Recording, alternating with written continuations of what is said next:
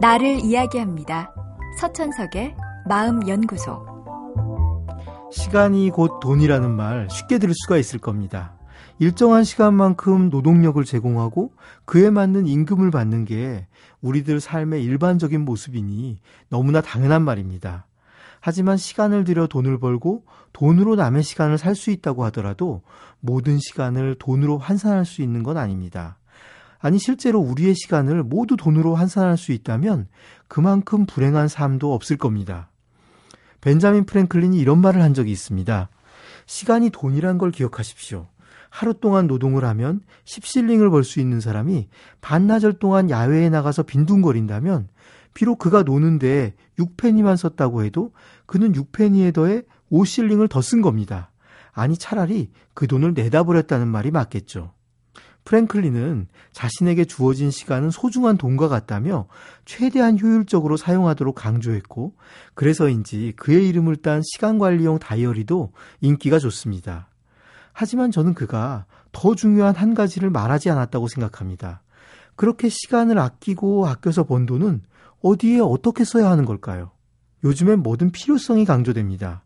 아이들이 갖고 노는 장난감도 감성지능을 발달시킬 수 있는 것이라야 하고 여가를 즐기는 것도 여가가 더 높은 생산성을 가져올 수 있기 때문이라고 이야기합니다. 친구를 사귀는 건 인적 네트워크를 만드는 것이고 책을 읽는 일은 지적 자산을 쌓는 것입니다. 하지만 따지고 보면 노동을 하는 이유도 바로 친구를 사귀고 휴식을 취하고 지적 유의를 즐기기 위한 기반을 만들기 위함입니다. 그런데도 우리는 앞뒤를 바꾸어 돈을 우선으로 생각하고 나머지를 돈을 더 잘 벌기 위한 수단으로 생각합니다. 돈이 다른 일을 잘하기 위한 수단이어야 하는데 오히려 돈이 목적이 되고 만 것이죠. 물론 시간을 잘 활용하는 건 무척 중요합니다. 좀 더 재미있게, 좀 더 스스로 만족하게 놀 수 있었는데 게으름과 귀찮음 때문에 대충 시간을 보내고 온 후회한 적이 누구나 한두 번은 있었을 테니까요. 하지만 거기서 한 걸음 더 나아가 진짜로 자신에게 주어진 시간이 모두 돈을 벌기 위한 수단이라고 생각해선 곤란합니다.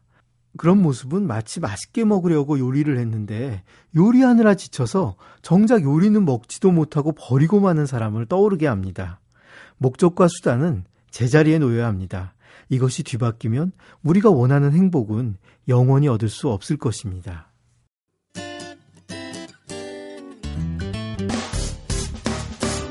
기쁠 때면 내게 행복을 주는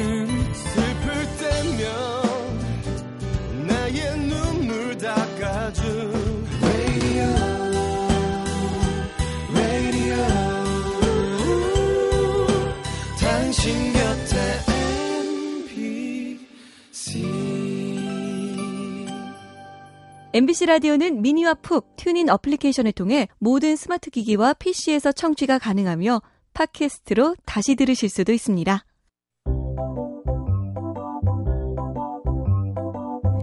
서천석의 마음연구소. 지금까지 정신건강의학과 전문의 서천석이었습니다.